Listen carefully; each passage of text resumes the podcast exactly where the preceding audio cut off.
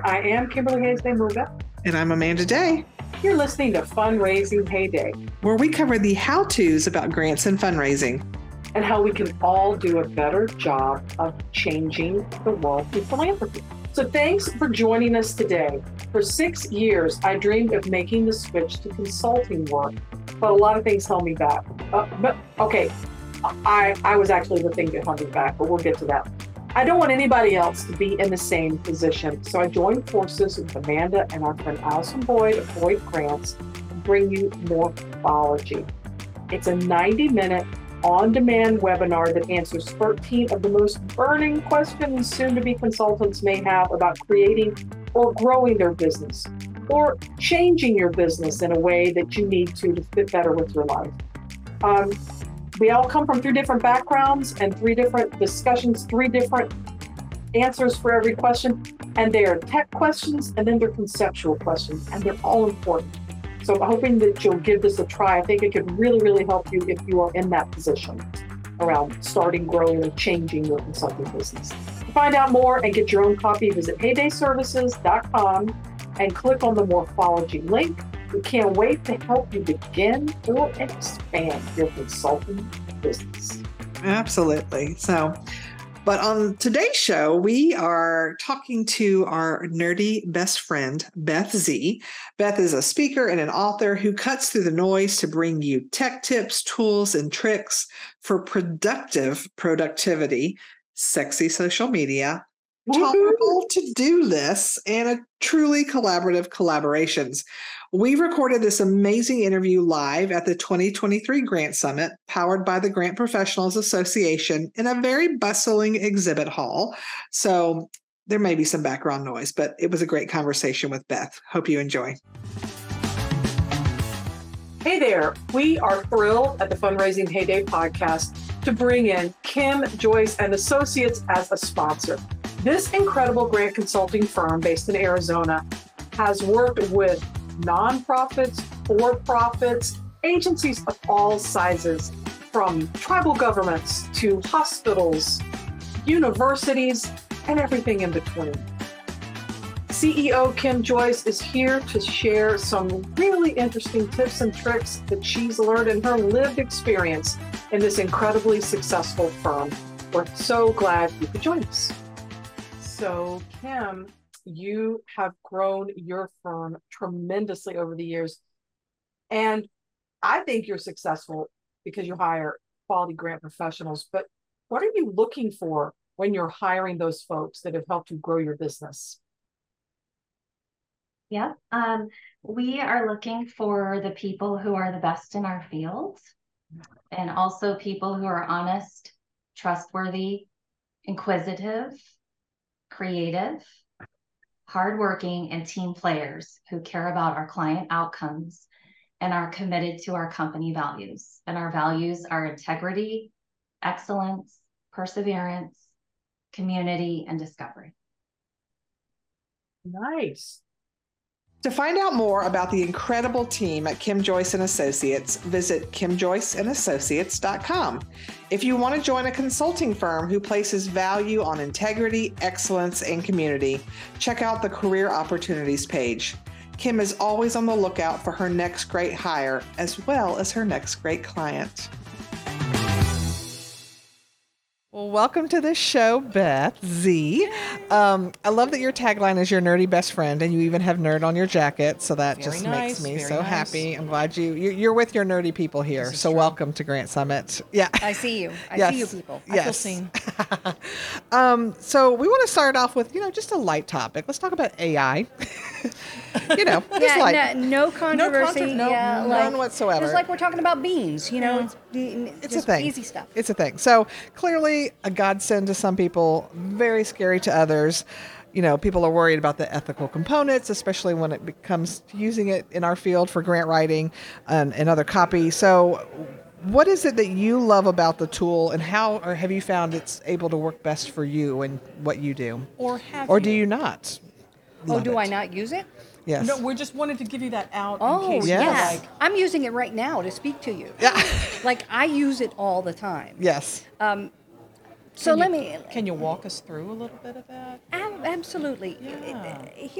Let me tell you a story about why this really hits home to me. Yeah, yeah. I was a community college instructor for several years, and I taught the class right before English 101.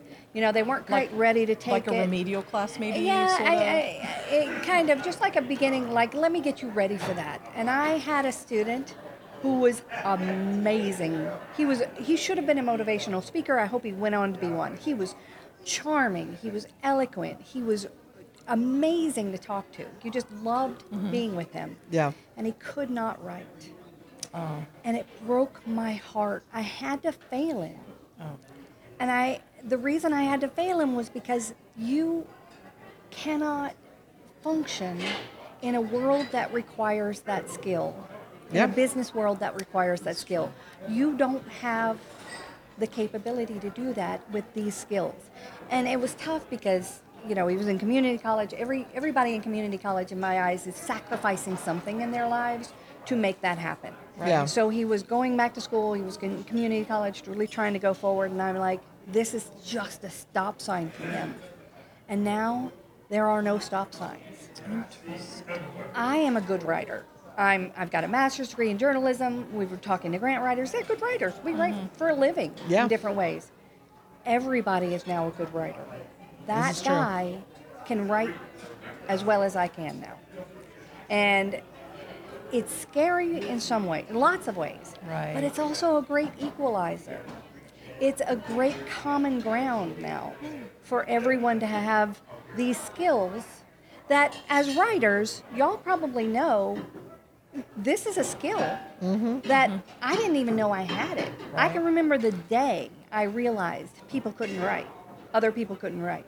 I was like, I turned in something, and they're like, you know, struggling in the back. I'm like, and they said, well, this is really hard. And I'm like, it is?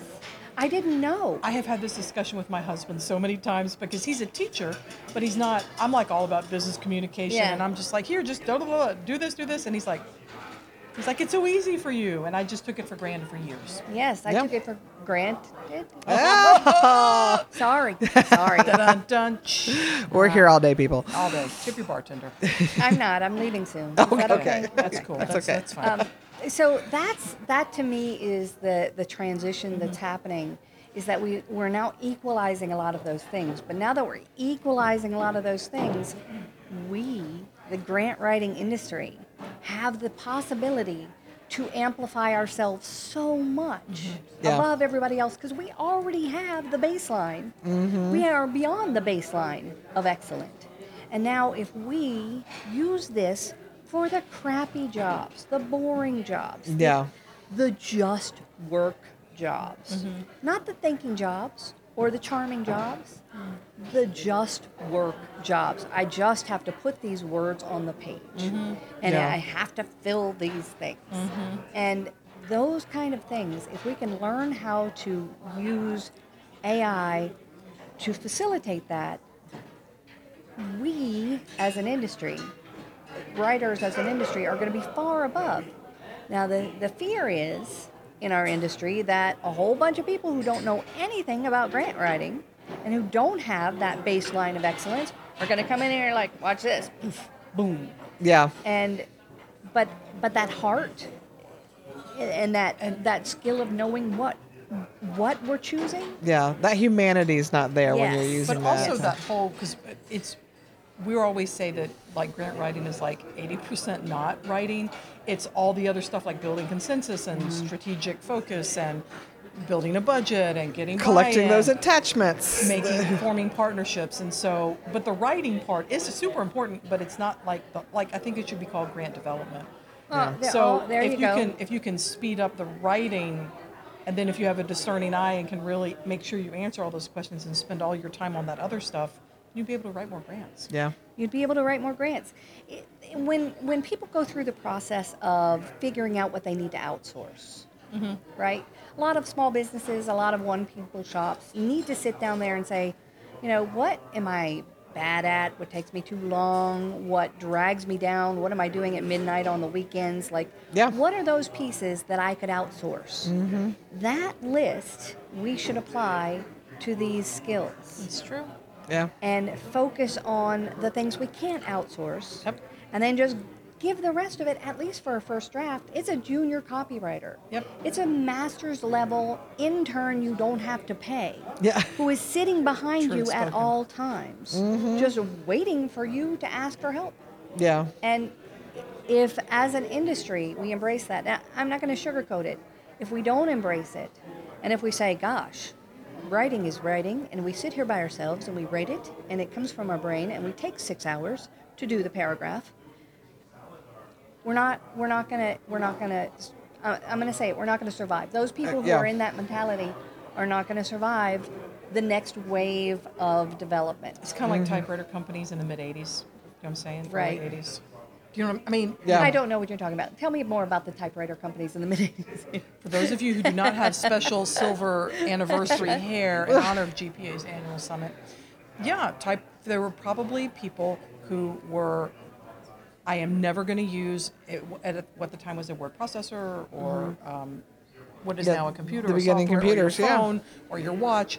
But although now people collect typewriters as for fun, it's not like we're still using the little machines with the keys that went clicky-clack, and so I'm just drawing that parallel. Oh, no, that's a good parallel. I just didn't get it for a while, but now I'm right into the parallel. Yes, I'm on the totally makes sense. 97th parallel with you. Yeah. Thank you. Wherever that is.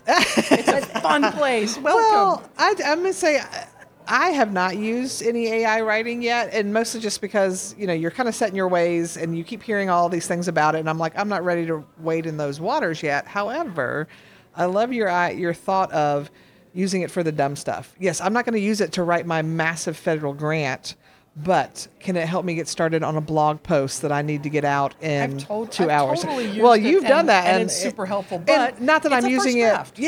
I like the idea of it is a first draft, and it can be a first draft for a lot of things, because we all know that editing something is so much easier than staring at that blank page and trying to figure out. Because once I get writing, I am pretty fast, but a lot of times it's that, what's my hook? What am I starting with? I just need that bit of inspiration. And so AI could be that inspiration for, ooh, good idea. Now I can rock and roll. Or it can even be like, no, I would never do that. And you're like, oh, but I would do this. But I could do this. And then it served its purpose. Yeah. No, I like that a lot. Yep. So thank you for opening my eyes to that. That's my job. I'm your nerdy best friend. And I appreciate you, nerdy best friend.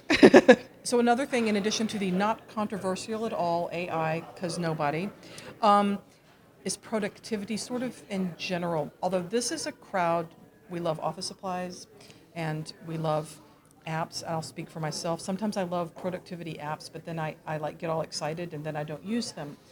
I finally have worked through that and found things that help me. But I'm just curious about, are there maybe some barriers, even to people who seemingly like that stuff? Are there barriers that they're putting up themselves that are getting in the way of their productivity? And what kinds of things might those be? One of the things I discovered during COVID is that not everybody thinks like me. And this was like, what? What?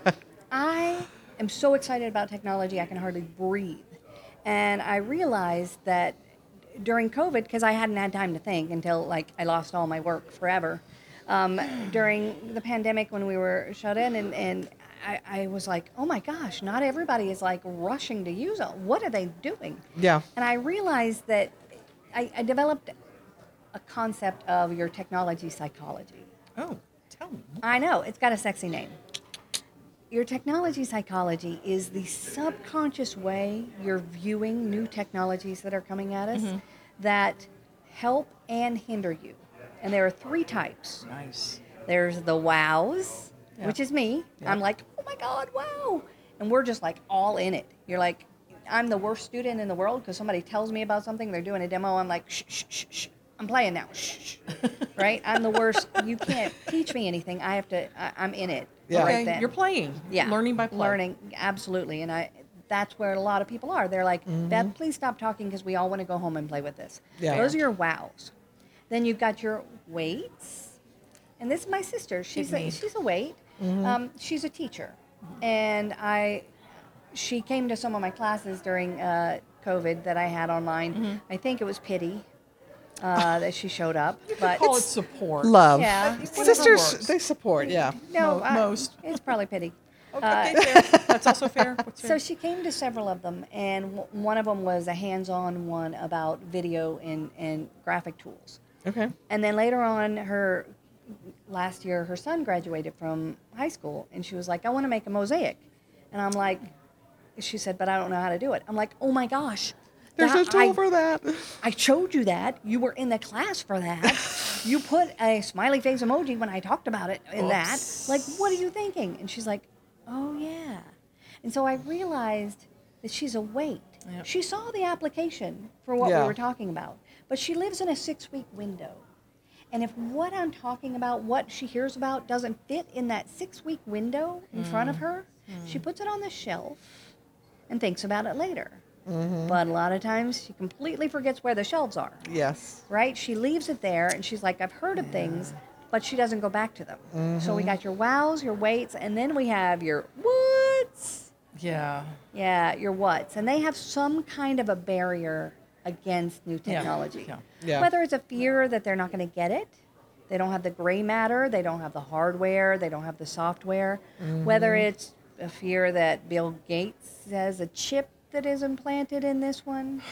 They have some kind of barrier, like distrust, barrier, fear. And so they're like, no, thank you. Yep. And they want proof. They want proof before they make that change. These are the people in the office. You have to wait until they go to the bathroom to install the update on the computer because they're just not going to do it. Oh, wow. Right? Wow. They want proof that before we take that step. Mm-hmm. So when you have your wows, your waits, and your whats all in the same office, you have people going, you should try this. And they're like, I'll try it later. And another person says, I'm not going to try it. Yeah.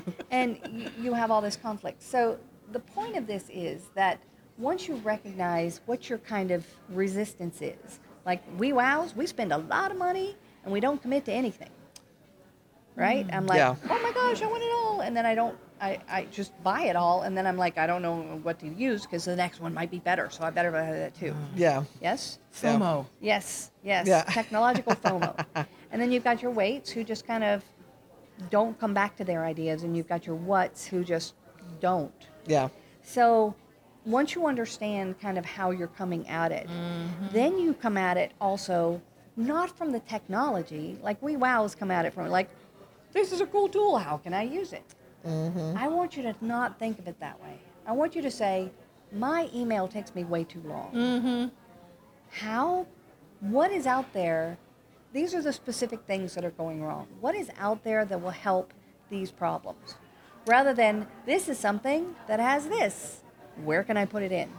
Coming from the problem rather than solution is a much better balance. Absolutely. I'm getting excited because it was like talking about stop chasing the money. I mean, there are parallels in helping people. Not every grant opportunity is your opportunity, right? And so we spend a lot of time talking to folks and clients about that. And so this is kind of that version. It's like not every tech tool is your tech tool. Maybe think about what it is that you, like you said, what you don't like doing. Yeah. Because for me, I was like, I don't like cranking out this, I can't make this blog post work. What am I missing? And so I just, I did a ChatGPT prompt about, I need this, an informal tone of voice about these three things. And I didn't end up using most of what it said, but it took me to another, and place. I could finish it very quickly. Yeah. So it saved me at least 30 to 45 minutes. Mm-hmm. But now you've got that tool in your toolbox. Yeah, now I'm like, oh, okay, that you can push back out when you need it. Yep. Yeah. And you got it in the access, but you recognize the problem. And there was technology to fix it. Yeah. And now I have to make a public service announcement.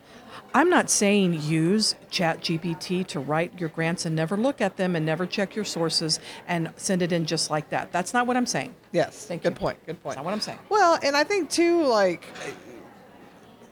what always drives me crazy is like we needed something for project management for some of the work we do. So we tested out a few things, listened to what a few people, we made our decision, we've got it. But I feel like there's always the, oh, but this is a better version. Oh, and this is the next best thing. But I'm like, but I don't need more than what I have. So I like that. It's not just chasing the shiny new object. It's finding what works for you. And if what works for you and you are productive and you're getting what you need done, then you don't have to get that next new tool. It is. Yeah, so I like that. But again, going back to that outsourcing thing, are you really productive? Yeah. You know, you are spending 3 hours a day on email, but you find that you're used to that. But like, what if you only had to spend 2 hours a day on email? You know, just really evaluating and looking at your business and seeing, even if I don't know them as holdups. Mm. Here's an example. So my manager does my proposals, right? Okay. And we have a whole system, and she's got snippets, you know, she's got descriptions, she just does that. And she does the proposals. So it's like 10 o'clock at night on a Sunday night, and she's texting me. She said, I still have two proposals to do. And I just got her an assistant to help, a real person assistant. A real person. And I said, could she do that for you? And she went, ta-da! Yeah. I think so. Because she wasn't doing the rocket science stuff, but sometimes when we're in it and it's just our task and what we have to do and it's on our list. Yeah. And she hadn't, and we keep talking about this, we need to stop and evaluate. We haven't had time to stop, y'all. Yeah. We need to stop and evaluate what she's doing and where she's spending her time and where she's getting bogged down to automate some of those things and see if we can pull off the yucky stuff that she hates doing anyway. We've had that exact conversation because we just hired our first virtual assistant, 2 months ago, maybe? A real person. Not in Atlanta. Not local to us. But, I don't know how many times when we're talking about something and I'm like, okay, I'll take that. And Kimberly's like, no, that's busy work that you don't need to be. You need to be focused on this. It needs to be done, it's important. You don't need to do it. Yeah. Yes. And I'm like, oh, yeah, we can let me put that in our project management and assign it to her. Thank you. Create a task. Yes. It's a lovely thing. It is. And getting that revelation, like, I don't have to do this. Yeah. I don't have to stay up till whatever to just do this paperwork. Okay. And now, like, twice you've mentioned the email thing. So I don't know that I've heard. What is a tool that can help you do email faster? Because I'm intrigued. It's horrible, and I hate it forever. Okay. I was like, is there a way? I have talked to people who've used AI. And this is where I'm going to talk about things that I may use the wrong words, and I'm sorry, but using different, not just ChatGPT, but other forms of other platforms, other tools, and they upload lots and lots of their emails so that then it learns their style, that it is able to best predict the word that would come next, given their style. I mean, we all know it doesn't exactly work that way. It's a mathematical thing, but anyway, its predictive power gets stronger. Uh huh. And it was someone in the academy, and they use it to write those longer emails or those sort of proposal in an emails, or at least generate the first draft. Okay. But that's all I've got, and I've never done it, so I just thought I would share. Yeah, I'm just joking about email being. Yes. I hate email so much. Yeah. So I just hate it all. But I don't mind it, but I mean, you could easily spend 2 hours of your day every day just doing that and nothing else. I try to catch up on Friday afternoons, and then I just give up and go play with the cats because it's just too much. There you go. Yeah. Email is there are several things. So if you look at, are you writing the same emails over and over again? Mm-hmm. Well, I use something called TextExpander, which is not AI. Right. But you write these snippets. Yeah. I'm taking notes. On the very, very quickly, you can write snippets. Yeah. And then it expands them. Like I have this one where, gosh, it makes me feel so cute. So someone, cute. Oh gosh, thank you. Somebody writes me and says, Haley will send off the proposal, and I'm like, oh, I really hope this works out. And then I used to do a little Bitmoji with me doing like this, me right now with my fingers crossed, right? Yeah. And then I would have to go and get the Bitmoji and right-click on it or download it and then put it in there and write me right now and then put the colon. It's like, and I was like, that email boilerplates, right? Yes. Oh. But now I do this little code, : now, and it plops it in there, and I look so cute, and it takes a half a second. I'm expressing joy. Yes, I know you are. You're like, another thing for a team, this is really important with TextExpander, which is not AI at all, so it's kind of funny. Okay. But it's so helpful. With TextExpander, with a team, you can have common answers, which is fantastic when somebody writes to you, gets one answer, somebody writes to you, gets one answer, what have you. You can have, and especially when you have an assistant who is actually answering things. I'm taking notes. And I wouldn't call it boilerplate. I would call it more just common phrases? Common language. Yeah. Right? And they can share theirs, and you can share yours with the team version. Because the paid version singularly is like $40 a year. It's a little bit more expensive with the team version. Okay, but fair. You can share that, and then you can update it at all times. And then you're going along and you're writing something and it says, hey, you seem to be writing that over and over again. Do you want to create a snippet? And I'm like, yes, where were you all my life? And it's everywhere you are. So you're on the web and, you know, like your whole signature line or...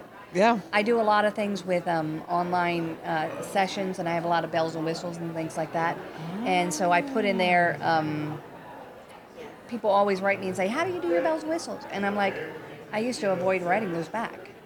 And now I'm like, colon, Ecamm, and it writes this whole thing with all the links for all the things that I tell people about. That's it. So cool. And and now I can write them back in a second rather than waiting 2 weeks and then being embarrassed and not... Oh, I think about it all the time, like, I've written this before, and it almost takes me more time to find, so I can copy and paste and bring it back, and I'm like, I should have just written it, but that's amazing. You can even make it so that it'll pause in the middle, like, hi, and a pause, and then you put the name. Yeah. Like, it'll let you pause and put the name. I'm like, are you okay? No, that's fine. So you're speaking love language. Yeah. This is love. And I'm sorry, I'm taking notes. But seriously, that one changed my life. Yeah. And I was like, I can't believe I resisted using this one before. It's like it's like autocorrect for everywhere. All the things. Well, we could sit here and talk to you about tech tools all day long because, like Kimberly said, that's our love language. But you've got places to be, and we've got an introvert and extrovert section to teach. So we've all got. It's the Grant Summit. We're busy. It went so fast. I know. So I want to tell so many more. I all the stories all day. Well, here's what we really need you to tell the people. How do they find you? If people are like, oh my gosh, I need Beth Z in my life. She's my nerdy best friend. Where do they come to get you? What's the best thing?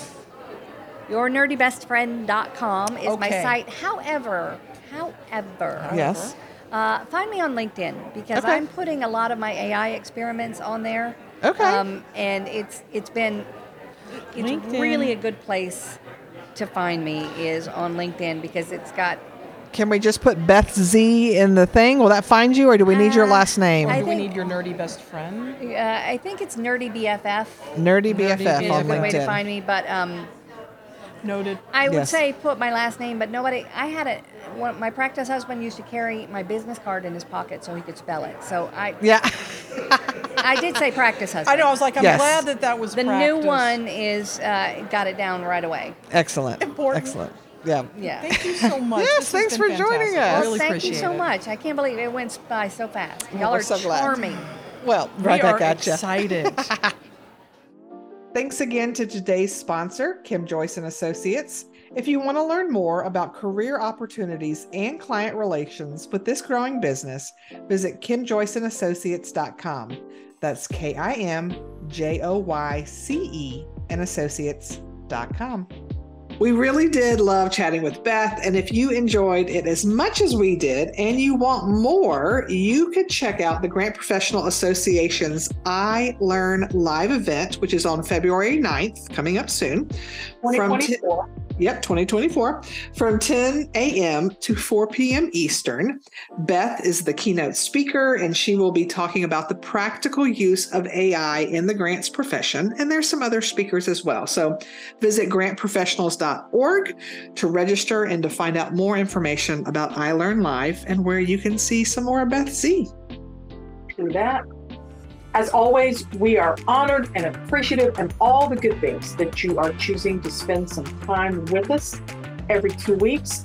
Next up, we'll be talking about pro tips on grant writing because Amanda and I have some stuff to say. Bye for now.